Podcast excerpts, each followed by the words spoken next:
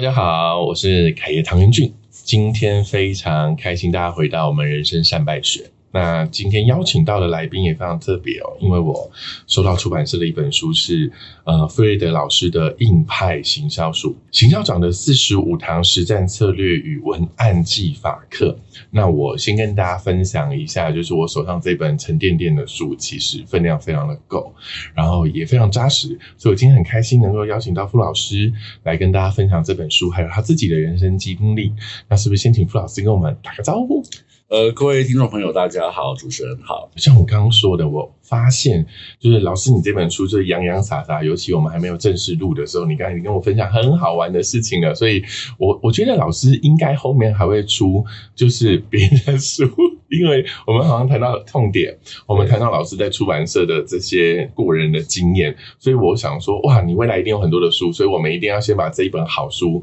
先跟就是听众分享。我先简单抓一下说，就是这本书，老师你在里面讲三个主轴，就是行销、语言跟 Apple 生态系。然后常常有一些有趣的文章一直在提的是痛点，其实没有你想的那么痛，或者是行销人很想用一些行销术语让自己觉得好像很厉害，但痛点往往又说的不是这么的清晰。我们可以请老师今天帮我们讲一下你脑袋里面的那个痛点是什么吗？呃，这样讲好了哈，因为从行销的角度来讲，它其实主要的一个目的，当然就是呃协助企业成功嘛。对好那企业成功的话，当然大多数的企业最基本的就是一个营收获利是的来源。好，那当然也有一些公司是它是新创，它还不是企业，那它会找一些在市场上他认为是可以发挥、可以生存的空间。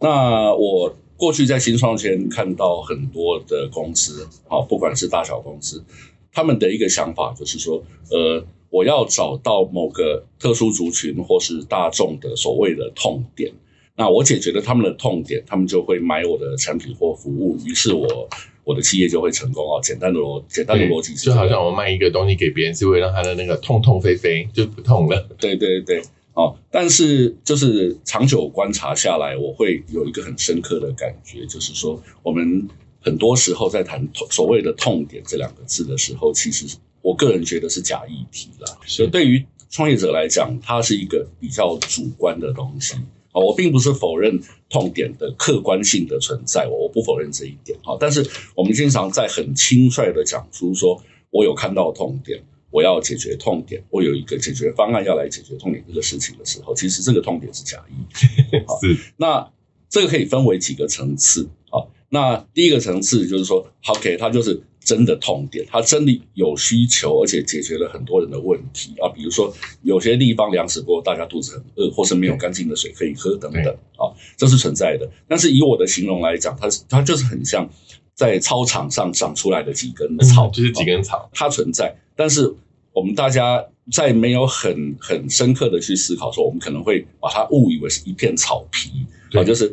这么多草，大家有这么多的需然后我们也求，活下来，因为这市场很大。对一对片，对，所以我要就没想发到走几根。对，我要发明一个东西去解决大家的问题。 好，那所谓主观，有的时候是说我主观的观察，我认为大家有这个需求，是另外一种叫做我自己觉得痛，所以我可能觉得大家都会痛。既然我我会痛，应该很多人会痛吧？这对样。的结果后来发现只有你痛痛。对， 后来发现只有你自己痛。好，对那另外一个就是我书上举的例子，就是啊，因为有一种冷叫做阿嬷觉得对冷，对，对别人觉得你需要的。对对对，别人别人觉得你需要，但是你自己觉得说我根本不需要，我根本不痛，你为什么硬要说我有这痛点？对，我觉得奇怪很好啊。现在对，那所以其实就是我我我会建议大家在想到痛点这件事情的时候，要再把它细分为几个比较深层的层次去是思考。好、那比如说哦，往下一层叫做什么呢？叫做需求。好、你需要吃饭，你需要喝水，你需要各种吃喝拉撒、食色性也。好，这一层你认为是不是痛点？我觉得这是主观的，比如我需要吃饭，这是不是痛点？嗯，它是一个需求，对没错吧？对，那它是不是痛嗯？哦，你还除非算你不能饿到快死了，我给 你，我给你一坨饭，那个就是解决你的痛点。对，但是我们大多数人没有到饿得快死的那个没有程度，到那个位置。没有到那个程度。那这些需求，它会有很多的供给，你你或许会是其中一个，那你可能会占到一部分的市场，没有问题。那就是看你如何透过你的产品力，透过你的行销能力等等，让你在竞争者之中脱颖而出。那在需求之外，我们还可以再往下一层啊，叫做满足。满足嗯满足，那但满足跟需求会稍微有重叠哦。我肚子饿，我需要吃饭，所以满足了我的需求。哦对，那这个是很基本的逻辑。但是很多时候，这个满足它并不牵涉痛点哦，甚至不牵涉到实质的需求。啊，好有趣，对哦，那我就举了一个例子说，哦，一一些很成功的畅销商品啊、哦，比如说乖乖哦，养乐多。请问你乖乖解决了什么痛点？它是几十年畅销商品，乖乖解决了什么痛点？乖乖有需要解决痛点？不用嘛，对因为你吃了觉得某种程度的满足。吃乖乖是你的你的需求吗哦， ？Maybe yes，但是他不吃不会死啊。我说养乐多解决了什么痛点？嗯，解决了你那个便秘吗？对对对好，，这是少数。对，好，那我就想回头请问个问题。我刚刚强调它是一个成功的畅销商品，对它解决了什么痛点？问号。对，听众可能也要想一下，对这么畅销的，就是乖乖耳熟能详的商品，我自己是都是买绿乖乖啦。对，因为公司电脑需要吃，没有对，所以老师，你这个说法就是对啊。那乖乖到底解决你什么痛点？它就是膨化食物，没什么饱足感。对，那你为什么会让你满足？对对对不对？对对对，那比如说说养乐多解决了什么需求啊？嗯那零食解决了什么需求？，对哦，或者说呃，我书上举的例子，文创商品。它很可能很疗愈、很漂亮、很可爱，对对但是它解决了什么痛点？比如说，是哎，可能有个上班族，他累了一整天，哦，他下班的回家的路上，看到有地方卖了一个很疗愈的小吊饰，他觉得啊、好棒，我今天的辛苦就被他疗愈了。哦，对，满足。那你如果一定要把它回头解释成说，他我这个疗愈小吊饰，它解决了上班族的痛点，懂啊，满足了他的需求。懂当然也说也说得通，也不是说得通，对啊。但是大家可以思考一下，你如果贸然的用这样的逻辑，诶，那我就赶快来创业，然后就做了一个疗愈小吊饰，目标就是所有辛苦的上班族，那我一定会赚大钱。你觉得这个逻辑是不是成立？或许成立，对我不知道哈，但是我觉得不一定啦。我们对这这可能需要更深层的分析没跟错，而且呢，思在考文字里面好像就用“痛点”这两个字，就会让人家觉得说，他们这些小确幸有这么痛吗？对如果不买会痛死对吗？对对，当然你你不妨真的很认真的去思考，说现在的人类有什么真正的痛点还。有真的哪里是真的是痛的，对或者是生生存交关的？对对对，不所以我说我不否认它的存在啊，但是你如果要用它来创业，或是用它来思考你的产品的发展方向，我觉得你可能需要更深刻的一个理解跟分析。懂。对因为我觉得老师，你刚刚也跟我们聊到说，其实你在新创圈也待过一阵子，而且甚至其实这个阵子是用年来算的，对所以你也会发现很多行销人在用语，或者是刚开始创业人的用语，很容易陷入这种好像行销术语的那个窠臼里面，好像看到那个痛点就一定要它很痛，或者是只有一种痛是你觉得痛，别人都不痛，那你当然会创业失败，因为那个市场可能一直以来都是你想象出来的嘛。对对不对？所以我觉得很多行销人如果听到这一集，虽然我们人生山脉学没有那么硬了，没有那么 干货，但是今天老师来，我觉得真的很棒，因为也可以为我们导正一些想法。接下来这个问题比较有趣，就是我不知道老师你知不知道，在我们录音的这个现在，其实最近有一个很知名的 YouTube，对，他去国外旅游的时候做了一些比较大肆批评的这个动作，所以引发了这个延上。所以我看这本书的同时，虽然这个所谓的 YouTube 的事情还没发生，但是我就看老师的书哦。老师譬如说有几个章节叫做“文案的力量”、“行销活动的目的性”，还有什么“发现其中强项”的这些篇章哦。老师，你对品牌结构的掌握是非常有次序的。如果啊，换个角度，就是我们现在有很多个人的 IP，就像刚刚那个自媒体 YouTube 的兴起，像他们就是有可能是对语言的掌握度没有像对流量那么强。那您如果在您的角色，因为因为你是很少数能够把品牌行销、语言跟 Apple 生态圈这些东西综合在一起的，真的是大师级的。您可不可以给这一些就是网红或自媒体一个很很简单又能够结合所谓的应该行销该做的事情，还有语言该谨慎以对的这个事情，具有的一套心法，可以跟他们分享？ OK，呃，其实我这本书一开始就是开宗明义有讲一件事对情，好，我讲的是企业行销。是好，那企业行销跟非企业行销会有个不一样的地方是说，我们讲的白话一点哈，企业行销是就是安全第一啦。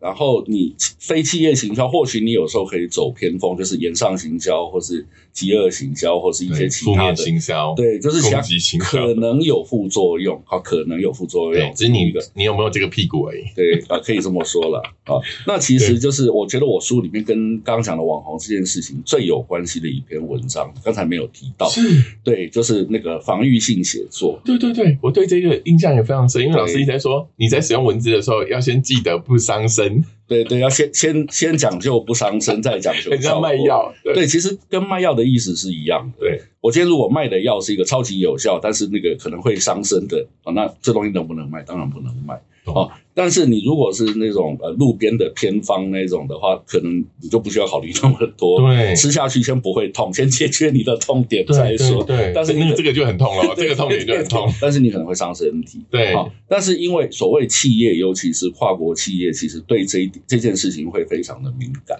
对好，当你做了不实广告、不实行销，或是说有一些意外的不好的副作用的时候，对其实，在以全世界来讲，甚至以比如说美国这种市场来讲，你可能就是会告到赔几亿美金，生意都不要做。对哦哦，就是比如说汽车的召回啦，药品啊、呃万一呃有人吃了死掉了，或是什么，嗯那个过去很多例子我们都有看过，在国外是天价赔偿。对，好，老师，对好玩的事情是，当我们在讲不伤身，就是尤其是这篇文章，我刚刚您提的，我也非常有印象，就是先求不伤身这件事。可是好玩的点又回到在网红跟自媒体里面对，它跟一般的企业一开始又不太一样对，它可能是流量型，所以它就要用很多方对，式。其实其实我在那个防御性写作的技巧这篇文章的最后就有提到对一件事，就是说这些我我写的这些是企业的原则，是，但是你如果想要爆红，你不妨照着这篇文章，然后反其道而行， 就有可能。我说实在原话来，然后就是你知道，你这个说法就是他们业界在那边新创圈也在乱传说，所有赚钱的方法都写在宪法里，那个呃刑那个刑法跟民法对里都写在面，刑法里。对不起，跟大家对更正是刑法哦。对，这我同意。你只要反过来 做就对会，赚那钱。其实太我头太恐怖我了跟你吧？讲哈，就像像呃网红这件事情，我对觉得他们说不定完全就有预测到这个结果。哦，这也是他本来预想他要的本本结来果本。来想要的结果，那所以他那个延上红了一波，他出来道歉又红了一波，变成是延续一段时间的一个话题。嗯，他现在如果说他拍的影片是，哎，这个好好吃，那个好好吃，五家日本最好吃，就可能不见得有这个结果，所以我也怀疑他也不是刻意的。哦哦，也是很厉害的刻意为之。对，那我说这种技巧，我们做行销者会不会？其实我们当然会，对，呃但是我们尤其是企业行销，我们非常非常慎对我是谨慎吧对我。们非常非常的谨慎，不要这样对做，因为这样子的副作用你很难，你很难，你很难去预。估这个风潮会往哪里走吧，而且你还引发了，就是这件事情可能又不是只有在国内，对还引发在不同国情里面的文化有对冲，等击，于说它的社会成本其实还蛮高的。高，然哦后，那大家只又要对，那他们就是可能不会去想到这件事情这么多的层面，对，甚至比如说以后万一啦，假设在日本大家发现哦是台湾来的 YouTube，他们通通不欢迎。对，那你就又把这个生态对，圈因为我不知道你们在搞坏讲什么，那你们哎对之前那个人讲成那样，对对对，然哦那后这么轩然大波，对，所以它的外部成本其实是很蛮高，高是的，很高的对不对。当然，呃对老师，因为另外一个角度就是说，以您的立场，你本来也有做过，就是很好的媒体的内容，有很多的呃，要讲粉丝，其实也就是喜欢这样子内容的呃读者。嗯哼你怎么看待像您这样，其实也是一个自媒体，也是一个个人的品牌，然后现在也有出书的这个方式跟我们分享？你怎么看待如果一个个人品牌要长治久安、好好经营的一些基础的原则或守则 吗？呃，其实这本书里面的内容，你也可以当做一个经营经营自媒体、自我品牌的一个规范啦。对，哦，因为其实就像你刚刚讲，你用了“长治久安”这四个字嘛，对不对对？那“长治久安”的四个字的最基本是什么？叫做安全。对，又是安全至上，就是安全比较能够让你把路走得比较远。对，好，你可能不会爆红，但是你会走得更远。还是老师是因为我们太安全，所以我们都赚不到钱。你也可以不妨这么说啦，哦。但是因为所谓企业的话，它基本上是已经有一定的规模啊哦，对就是你它已经很好，你把它做得更好，或是嗯可能最近呃景气不好，但是是你要在景气不好的情况下，你要至少维持一个平盘，是这方面的努力。稳定。嗯稳哦对，定那你如果要爆红的话，几种可能嘛，一个就是走偏做走偏锋嗯，嘛，对，剑走偏锋哦，那一个方式是说你有很新颖的诉求或是传播的方式，这是一种哦。那或者是你的产品力就是真的非常强。是，好是，那所谓产品力，我在书里面有写到，举了一个例子啦，哈，对就是说我为什么特别会举 Apple 来作为我分析那个文案技法的一个目标，好，那当然是因为我的自己的工作经验，我比较深刻理解一些底层的东西。另外一个就是说，我经常举这个例子，为什么我会说 Apple 的行销很强？你会发现一件事情是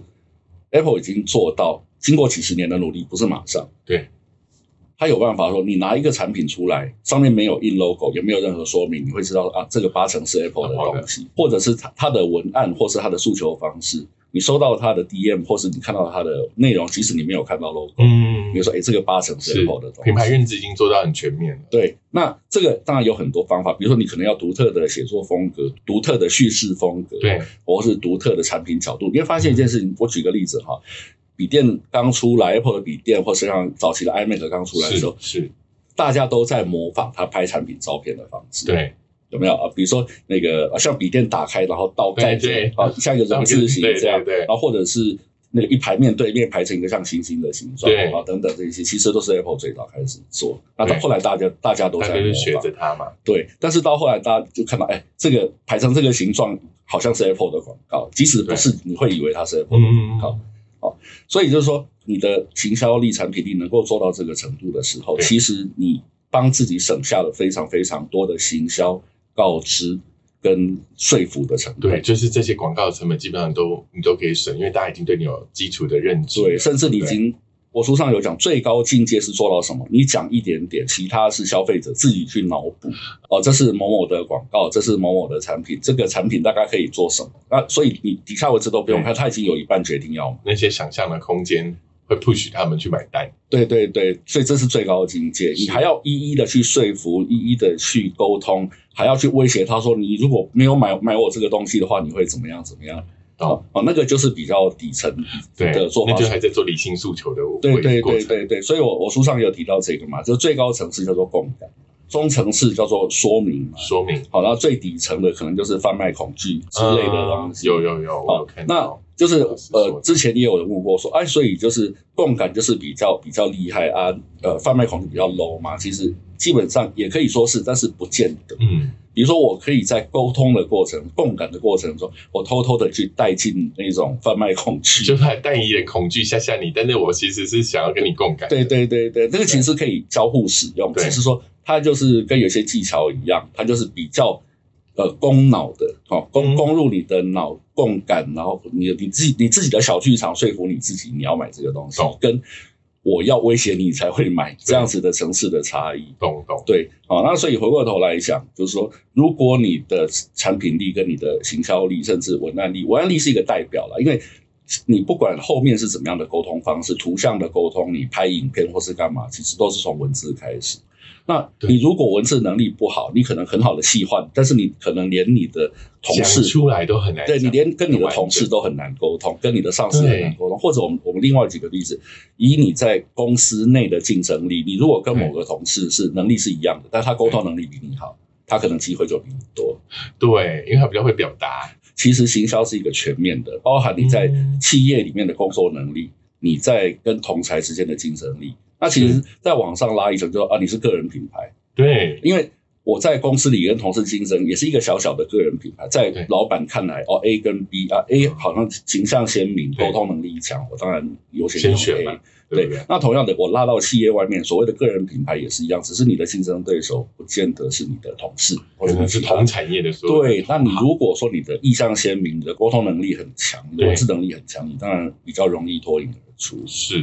对是，那所以回到我们一开始的话题，这个个人品牌嘛，对，好，那现在大家可能就比较开始有一点轮廓，就是说，如果是以我的建议，当然这我个人哦，安全第一，长治久安，不然的话你红了两年，然后你就爆掉了。对，好像也很多，因为每一年我们在看那个网红的排行榜，就是对江山代有人才出。那个老师，你刚刚讲了一个很好玩，就是这个品牌商品力也很重要，行销力也很重要，文案力也很重要。那我先帮大家就是读者里面就是 brief 一下，我觉得老师这本书非常有趣。如果你真的想要一本品牌行销人出的文案书，这本书是你最好的选择。因为我们在业界有看过非常多是文字工作出来的文案书，但是它或许不是这么能够掌握品牌跟形象里面的那个脉络。所以，如如果你真的是品牌形象人，而也觉得自己在表达沟通的文案力需要加强，我很推荐呃傅瑞德老师的这本《硬派行销书》，因为它真的非常的落地。那除了落地以外，心法也很重要。是那我们接下来这个问题很好玩，因为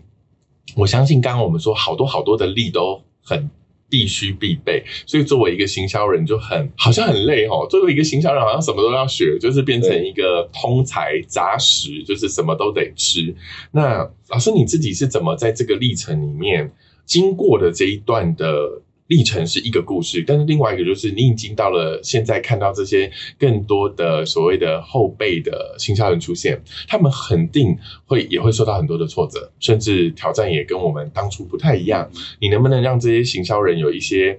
呃面对这些必经的成长痛的时候，有没有哪一些心法或经验可以呃鼓励他们？其实心法很难说，但是如果要我用一个比较简单的方式来总结建议的话，就是，呃，就是深而且要广，在安全第一的前提下，你需要长时间的累积。比如说我举我举个例子来讲哈，因为我以我自己来讲好了是哈，那我做过就是业务员，您的书的那个介绍，我也跟大家 brief 超可爱哦。我老师写的是半身科技业，半身出版业。对，您是一个有点像是呃科技跟出版的混身吗？就是混血儿。对对对。那这对你就是刚刚可能要跟我们提及的东西有很大的影响吗？我其实很蛮归功于这个很很混合的就是训练这个训练。好，那因为我刚刚提到说我的我一开始我是当业务员。嗯是好那呃，我经常讲这件事情，就是说，我觉得业务员是一个很好的经历。那我当时去当业务员的起源，并不是说我觉得我可以当业务员，而是我非常不适合当业务员。我在一九八零年代是写城市的，我是专业，我是我是城市设计师。师，对，那我到了一个转折点，我我就在想说，我要这样子坐在桌子前面写程式写一辈对子子吗？哦，那也没有什么不好。说实在的话，没有什么不当好然哈、哦。但是我觉得说，呃，我自己我不能这样做，而且因为我天分也，我写程式的天分也不不见得比人家好。我那我可能写了一辈子是一个二流、三啊哦说流你的这程句式话好像应该给很多现在在行销业的孩子们一个很大的提醒。或许你会需要自己先知道你适不适合这个对学历的产业对，，那所以我给我自己的考验就是去当业务员。你就是明明就知道你不适合、不喜欢，然后你要往那边冲这对样子。对对对，那这个冲撞为你带来的学习是什么？好，因为一其实一直到今天为止，我的个人的这个特质一直没有改变。好，就是说我有社交恐惧，啊，然后我脸盲，然后很是很不会讲话。但是很矛盾的是，说我年轻的时候我受过很专业的演讲跟辩论训练，好，但是我在比如说就是出来跟人家打打交道的时候，会有点恐，会有社交恐惧。对，但我们可以掩饰的很好，因为我们受过专业的训练，所以大家不要以为我们这样游刃有余，是我们很喜欢，我们不喜欢，但我们很专业。对，后来就是去当业务员，啊，业务员就是啊，客户来去讲解说明啊，跟对客户就就聊天哈啦，嗯然后去送货去，那时候是要自己送货，自己装机，然然后装机之后还要开机，还要大概给客户大概两个小时的教学，根本就是哦你要还要教他教怎么学用，，对，因为我我卖的就是 Apple 的电脑，哦，那当那时真的要教。那当时我蛮 Apple 的哦懂电脑那个图形界面的玩法还比较少人对比会较少人熟悉，对对对，那个时候还是那个 Windows 一点四的时代，还不是三点零的时代。顺带一提哈，后来 Windows 有进步，那 Windows 三点零对的中文化是我做的。老师，你说这个中间里面原文换成中文，我们点的那个就是选项的，对，都那你那个做界那的个中文界面的中那个中文化是我做的。好，麻烦大家可以在那个留言里面写，当初你觉得最不能理解的中文是什么？ 好，哦这个题外话，我曾经写过一篇文章讲这件事情。那我说我这一辈子最后悔的一件事情，就是把 Windows 的 File Manager 翻成档案管理员。你自己说了，对我最后悔的一件事情就是，为什么？为什么你你很痛苦不？是因为这个当时在翻译的时候，其实我根本没有看到成品你只是就英词文吗？条，就是词哦，你条。用词条直翻，不知道它真实的功对能，比因为我看到 File Manager，我以为它指的是一个人，啊，这就我懂叫档案管理员。我后来看到是就傻眼，说哈，怎么是这样？那那个时候的通病，其实到现在都都一样。对你只看到词条，没有看到成品。你不会看到后面，因为他们可能都还没做。 对对，那后来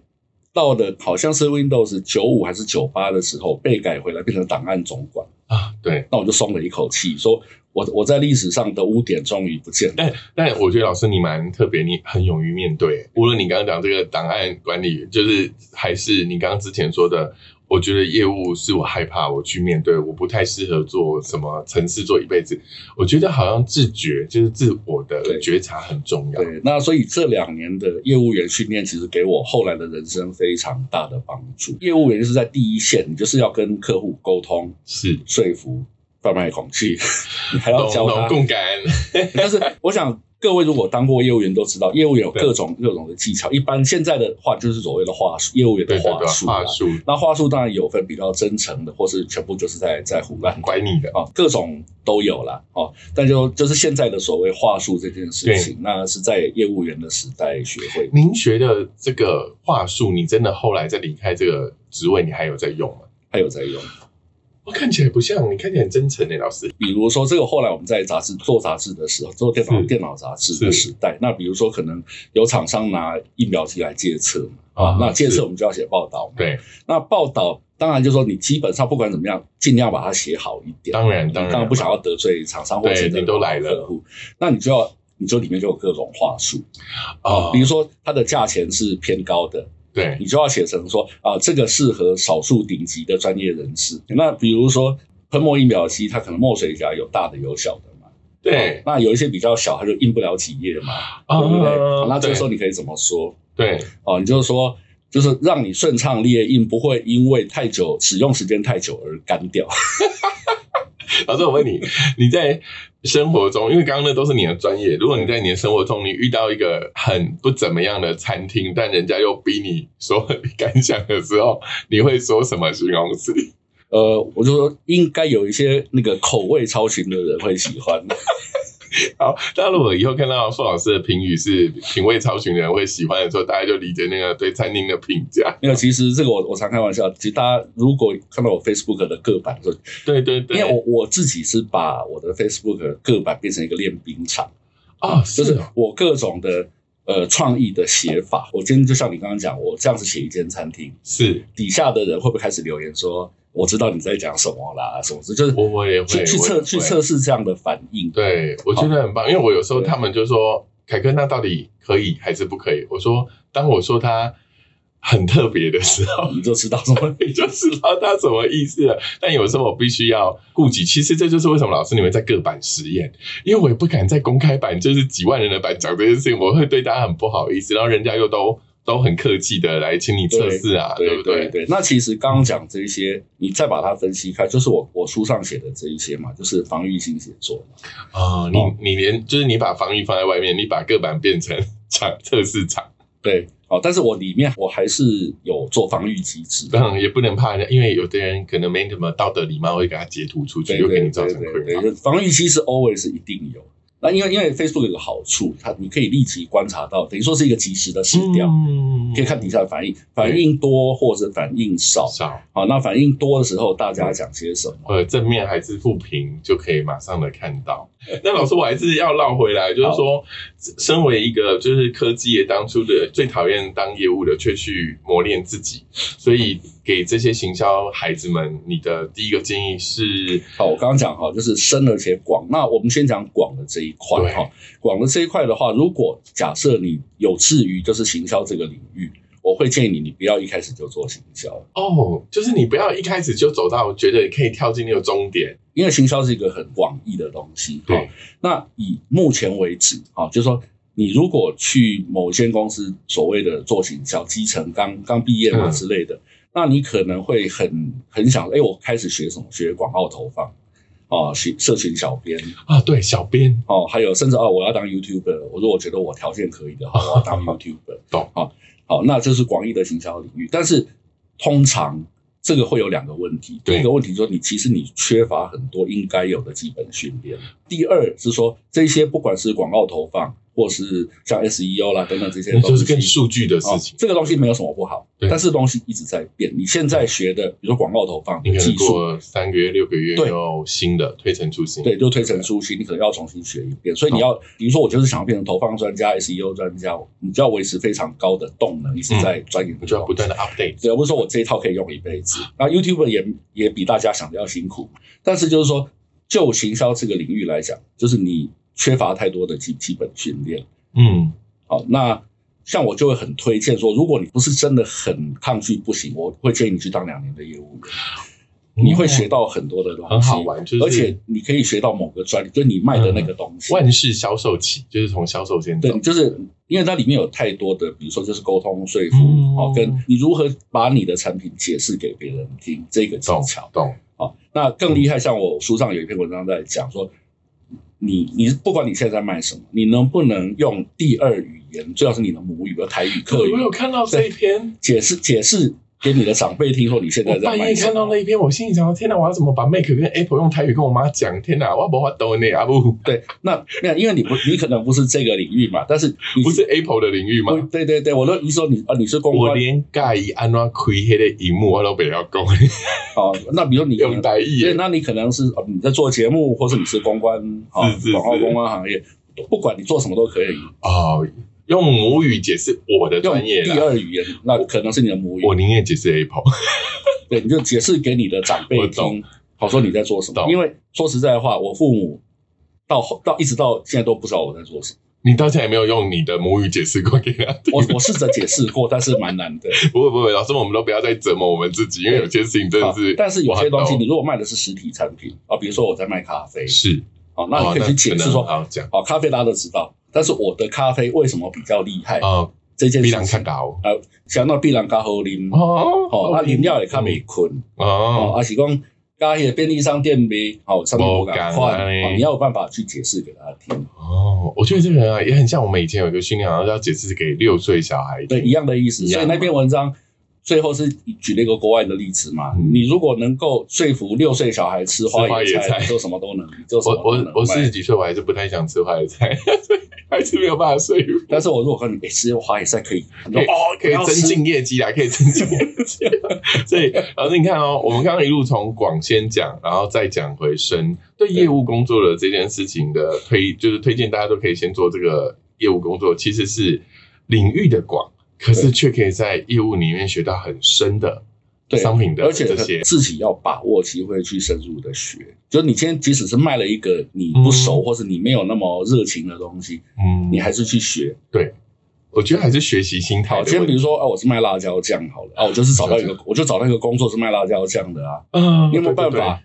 当了一年的业务之后，你变成全台湾顶尖的辣椒酱专 家，我以为是顶尖最会吃辣没的，有没有没有，也没有关系，也搞不好哦，都可以因为你得尝试过哦，很比多如不说我同家的我嘛，我我做一做之后，我对于全世界的这种很辣的辣椒如数家珍，辣度也是很厉害。辣度多少，然后这台湾有哪些可以买得到，为什么？所以我们的对产品用了什么什么什对么对对东西对，对。你有没有办法做到这个程度？老师是不是你？因为你一开始你是城市，你又是 Apple 卖 Apple 的，所以你最后在 Apple 的文案的逻辑上，其实你一直都在做很深的事情。呃，其实我一直在做很深的事情，也有人说我的范围很广，因为我我会很多杂七杂八的事情。啊杂食，对，就老师好刚刚那讲这个过其实是我书上讲的杂学啦。对对好，对，你杂学越多，你的创意材料就越多，懂。而且你越能够领略到说其他的行业或其他的跟你不一样的人，他们需要些什么，他们在想些什么啊？对，那那个所谓生的话，就是我刚刚举的这个例子，就是说其实我们人的时间寿命都都差不多一样啦。对哦，但是当你在看任何东西，比如说我常举个例子，你在看漫画，你有没有从漫画里面学到的东西？我还接是下来就要问老师这个问题。还是你看过就忘了？一天大家都二十四小时，老师你看我又要深又要广，您刚刚一开始给这个建议，我说电脑只有一天，但您有没有什么在取舍这些呃杂学的这个过程里面，这个学习被挑选的优先顺序或者是原则吗？其实优先顺序当然是以你有兴趣的，你有兴趣的、有热情的，不管是什么，不管是烹饪、做面包，或是木工、铁工、嗯都没有关懂系。那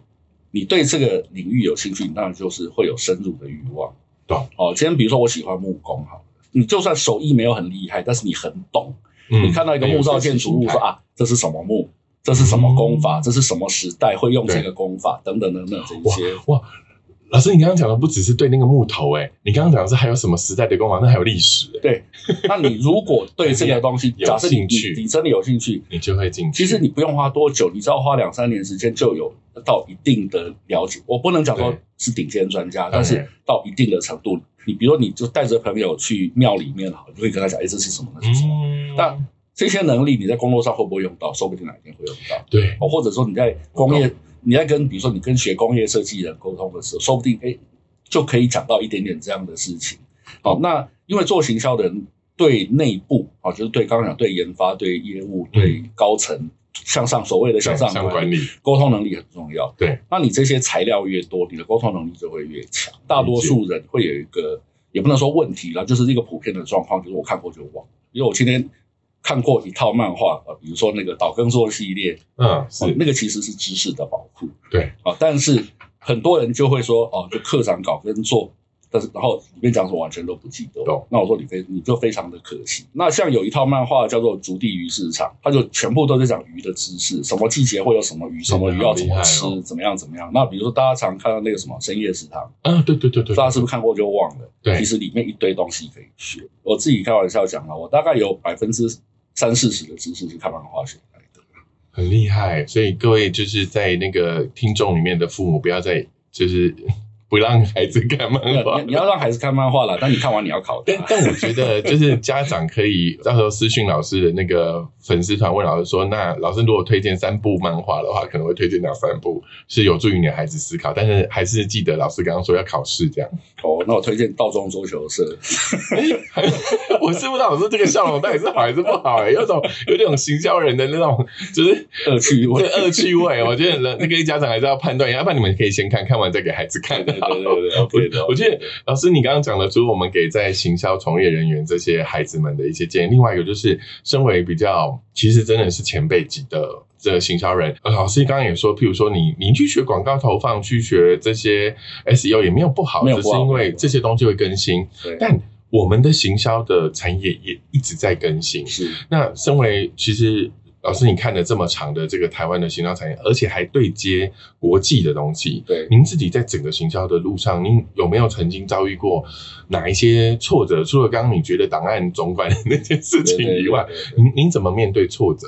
呃，其实以我的工作经历哈，最常碰到挫折的地方是做到完全不懂的产业，做到完全不懂的产业对，跟面对一个你不熟悉的市场。是，但但好像针对行销人，当然我们不可能说我们对 Apple 不熟，对但万一像 Apple 最近又出一个很全新的商品，好像我又要重新去学习。呃，这样讲哈，如果是以 Apple 这个例子来你就没有呃讲参，与你如果一直待在这个脉络里面的话，你会很快的能够理解说它它到底他大概在就是这样它了。到底在干嘛。对今天今天比如举个例子哈，那前两天 Apple 推出叫 Apple Vision Pro，，对，这个好可爱。哦那如果你平常没有在接触这个领域，你就说啊啊，就是又一个那个 AR VR 眼镜嘛，对那个谁谁谁也做，HTC 也做过啊，微软、Meta 都有做过、啊，对对啊，所对以这个东西我看大概也怎么就是这样它就是一个 AR VR 眼镜嘛。但是以我一直有在这个脉络里面的话，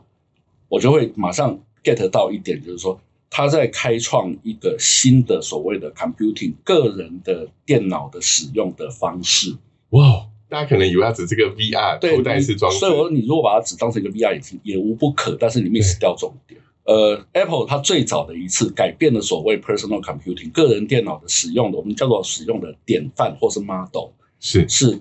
它推出了第一个普遍性的商用的图形界面。是，哦，它它不是真正的技术上的第一个，但它对做成商品呢是第一它是第个。一个。好，那因为它在一九八四年推出第一代的 Mac，就是图形界面的时候，大大部分其他都还在用 DOS，就是要对对对要要打要打 要指打令的指令。哦对，好，那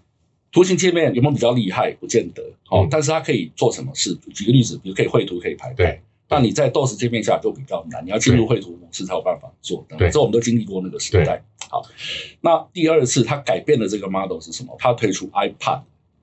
好听音乐那个对模对式。对对对，好，那 MP 3随身听很多啊，它也不是第一个、对，但是它它是第一个做到什么？第一个做到可以单曲购买这件事情。嗯，是好、就是可以线上单曲购买这件事情，不是那个机器改变很多事情，是这个模式是加上这这个个机器，生态圈软硬交接的对位改置，改变很多。因为当时就是说，大部分的音乐产业，甚至银行都不愿意接受零点九九美金的小额刷嗯对卡，他们觉得这个太零碎，成本太高。那那个音乐产业也觉得说，我拆单曲卖，就这样我我专辑没有人要买。对，对，当然后来的故事大家都知道了对啊。没错，那到二零零七年第一代 iPhone 推出，它也不是第一只智慧手机，对，哦，但它也改变了一个 model，这个市一场个使用。那我当时写文章讲这件事情，就是说大家看到的是一只另外一只智慧手机，对哦，那有没有比 Nokia 有没有比 Sony Ericsson 厉害？不见得，大家这么想，不对对？但是我看到的事情是什么？这个东西会是将来的个人的资讯终端机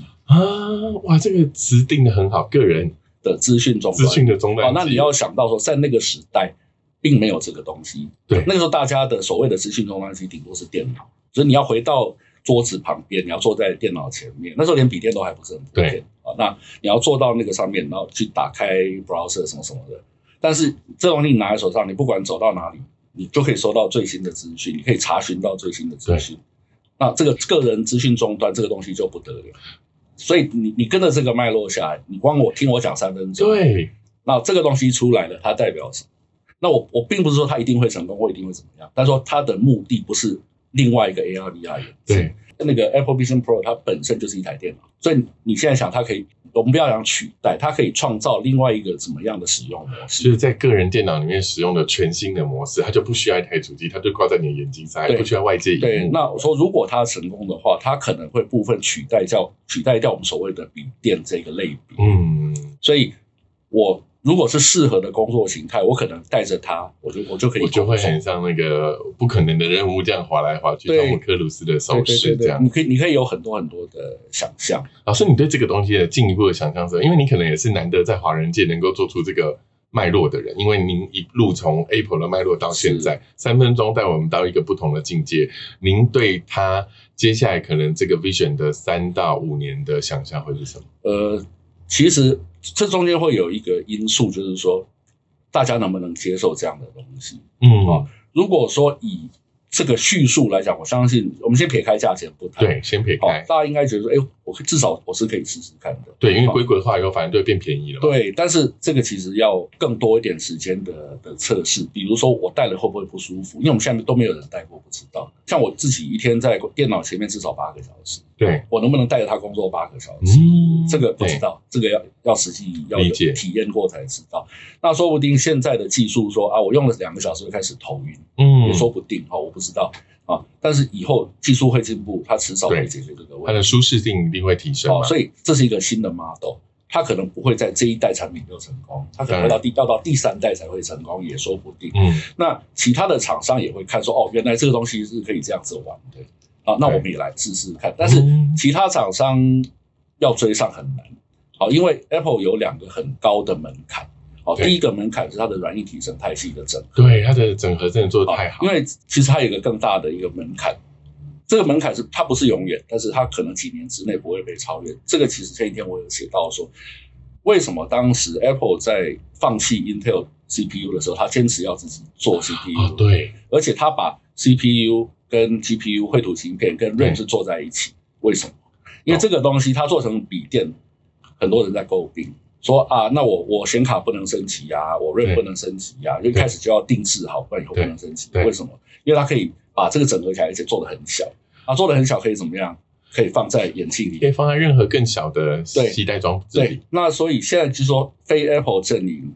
以现在的 Intel 架构的处理器，好、跟嗯 NVIDIA，、其实 NVIDIA 的绘图芯片很厉害，对好、啊，RAM 可以你要多大可以多大，对啊说起来讲，但是要把这两个东这三个东西要缩说到在一起，缩在一起，那个技术难度非常非常对非常对，而且你缩在一起，你还要考虑到耗电、发热这嗯这些问题。你还有很多的技术的门槛要突对破整合，对对那就一定需要好，时那间那。比如说我们现在简单讲，我们有没有可能在一年之内？哦，看到就 Intel 新的 CPU 啊，十十三代甚至十四代的 i 七或 i 九，加上 NVIDIA，比如说我们不要讲太厉害，三零九零，是，啊，加上多少 RAM 整合在一个眼睛里面，我们可能看得到吗？我觉得一两年之内大概看不到。就算 NVIDIA 最近很红，但对不好意思，整合就是大家的工作。你坐在桌机里就面是 OK 嘛？对不对？但你要坐到一个眼镜里面，我而且我后面不用不用接到一个大家的工作，对，不用再接电到脑一的箱子。个对电脑的 box 里面对，去因做为因为那现在当然它还要挂着一颗，就是你如果要不插电，你要挂着一颗电池。嗯，但是那个电池是相对小颗啦，对啊哦，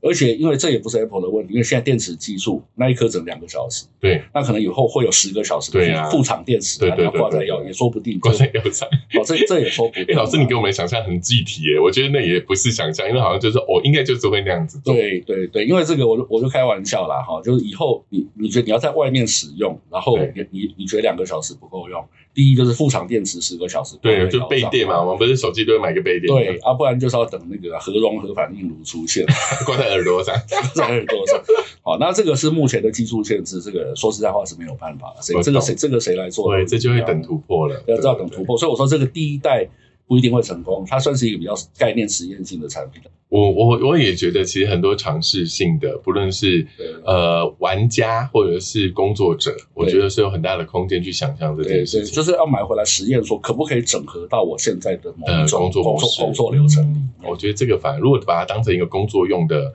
电脑，好像下手度就会比较能够接受。对，那其实哈，很多人讲十十万块左右很贵嘛，哈、嗯，我我不能说不贵啦，哦，但是相较于其他，你现在比较高阶的笔电可能也是也就差不多可，能因搞为不好就快一10个主万机加上一个很好的荧幕，也是差不多了。对，然后比如说好，我们讲最简单一点，那个 PS 五加上那个对呀眼镜跟手把整组也要要差不多啦要不要七八万？对对吧？差不多意思。所以就是老师意思是不如拿来打电动那样， 对，如果他可以打电动，一一台可以打电动跟工作用的时候，把两个预算加在一起就因可以为买了，因为这个我有写，我有写说，如果它上面有出完全相容，就是配合这个眼镜出来的飞行模拟游戏的话，哇我我一定会买。对，因为我是模拟飞行迷，所以说好厉如害哦如果能够这样玩的话，我绝对买。因为我很我从十几二二十年前就是会摆三颗荧幕，然后在电脑上开 飞就机，是会有一对对个三对百六十度的感觉，让最没爽。没有到三百六十，大概一百二十度而已。啊那你之后 VR 的时候，你就是三百六十度哎、对头会晕对啊，哦，可以看后面啊，没有我不会晕，我因为我我的动态视觉训练的很好。好厉害哦，叶老师。对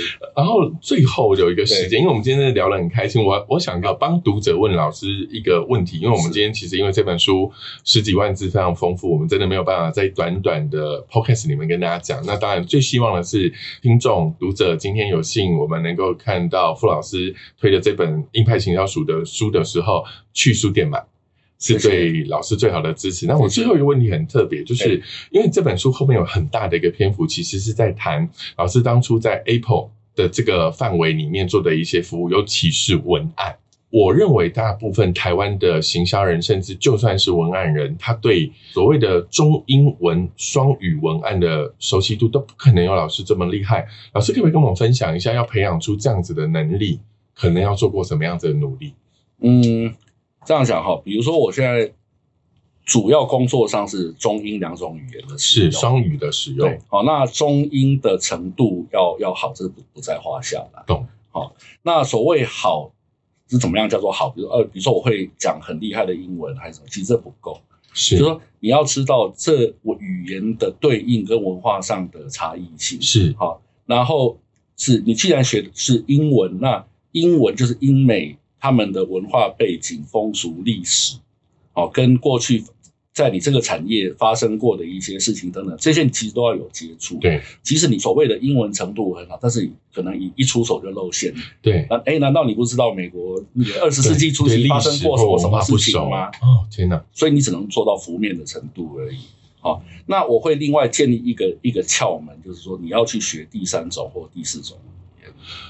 再学第三种跟对，第四先比种语如我言，即使我只是用中英，但是我会日文，啊或是会德文，或是会法文都没有关系，就是第三种比较 popular 的语言是的时候，你又就可以有又有第三者可以就有第对三照个视角可以看。对，第用用第三个视角去看这些事嗯，情。是好，哦或者说同同一个说法，你能不能说服另外一种不同文化的人？对，懂好，那因为我们在处理所谓的中英文的文案的时候，会有几个情景，好，一个是说，呃，我们把英文的文案转回成中文，或是对中文转成英文，英文或者是说我因为客户的需求，我要直接写英文的两个文哦出案，来 这样子，我要直接写英文的文案，是而且英文的文案还有分，你是给什么市场？是哦，比如说你给美国，对或是给欧洲的通用，对哦，甚至给中东或其他地方。是哦，因为举个例子来讲，我以前帮某一家台湾的车厂服务，哦是那他们要去呃参加所有一个叫杜拜，在中东的杜拜的杜拜车展，对我帮他们写他们的行销手册，就是给是给去参展的人的人用哦的对，那我我就提两个建议，好、举个例子来讲，我说第一，我们英文不要写太难，是，写国中程度就好了，因为杜拜车展的客人是从哪边来的？对哦，第一个是主要是中东，第二还有什么非洲？第二，我说哦，因为在那个地方是油是比矿泉水还便宜的东西，啊，你拼命在讲省油，其实不是说不行，没达到没什么重点价值感，对，没达到重点。我也服务汽车业服务的是几年，是好、那比如说一样的一个车款，它在欧洲的说法，在亚洲的说法，在美国的说法，其实都都不一样，都不一样。那你要去理解，至少在这个专业程度之内，好，你的这一些不同的市场跟产品的差异。那举个例子来讲，我在台湾，我帮某一个车厂其实做过一件事情，就是说那个车厂有一段时间，他在电视上那个播放的广告是是英文字幕，然后找老外英文发音，嗯就是一看以为是拿国外的广告片来过来的他只是说最后配个中文，是其实没有，那个根本就是在本地制作，那个台词根本就我写的。很厉害。所以其实这个品牌在国际里面的 localize 其实很有赖对老师这样子的思维，从品牌行销到文案思维的，对，因为那个品牌是欧洲的豪华汽车品牌，是哦，但是就是说那个作业程序是说，呃，如果他要去用国外的广告片，可能要要经过一些申请的过程，还要可能要授权啊，对授权付等等钱等欸等，啊，他就干脆就是用就是本地做假的国外广告片， 当然他的诉求什么就是完全符合我们本地本地市场需要当然的当然的说法，那当然当然呃。就是等于做就逆向工程去做出所谓的外国广告片出来。诶、其实是在本国人看起来很纯的外国广告哦、对，那他找真的老这外才是最成功的哦。对因为你都要做一个只是让外国人觉得这是外国广告，那好像也对本地市场没有对，什么那其实这个有撼动性，有很多很多的做法啦。哦觉得美那感很多。，对，那就是说你语言的就是成熟度哈，就是你主要的语言，比如中英文成熟度，是再加上你其他语言的一定程度的了对，还解。有一个第三语言呢，对，那今天比如说我写的是英文文案好了，在我在某些品牌或某些情境下，我在里面用了法文字，感觉会变高级。哦，高级感对，类似是这样，理或者说某个词用法文能够更精准的表达出它要表达的意思。当然，那个用法当然是是至少是比如说美国人是看得懂的，因为有一些常用的法文字是美国人是看得懂的。而且老师，你刚刚讲的有一个点，我觉得可能大家都没有想到，就会觉得说我好像两种语言就绰绰有余。我今天还有一个第三种，就像您刚刚说中英，我再加一点点法文的视角对来创造这个文案的质感或对高，度。那如果运用得当，连老外都会觉得你很内行。哦，我觉得这就是行销人的行销学的哦，很好。就就好像说，你可以想象有一个西洋人对来写中文文案，里面还会用典故。对，我就是觉得老师中英文的文案，如果说用中文典故，好像也就是很自然。可是老师在书里面有时候提到英文的俚语或者是典故的时候，也用的恰到好处，所以我就很好奇，这样的培养原来还需要第三语言。对，其实第三、第三或第四语言是一个很很好的辅助工具，因为你会透过第三语言的学习，你会更了解第二语言。哦因 对，为尤其因为比如欧美语、欧美的广义来欧美语言，他们是对彼此是都有关系的。嗯，我觉得很棒。，对，谢谢老师不。会不会。我们今天真的聊了很多，然后非常谢谢傅老师的时间。那我最后还是要跟读者讲一下，就是呃这一本布瑞德老师的这个硬派行销书哦，里面有四十五堂。非常，其实老师是写实战策略到文案技法课，其实我觉得里面还有很大的章节是在讲心法，对，身为一个行销人应该要有的心法，还有无论你是不是行销人，或者是你有志加入这个品牌行销产业，我都非常推荐这本书。那今天很谢谢老师今天来我们的人生三百学，谢谢，那我们下次见喽，拜拜。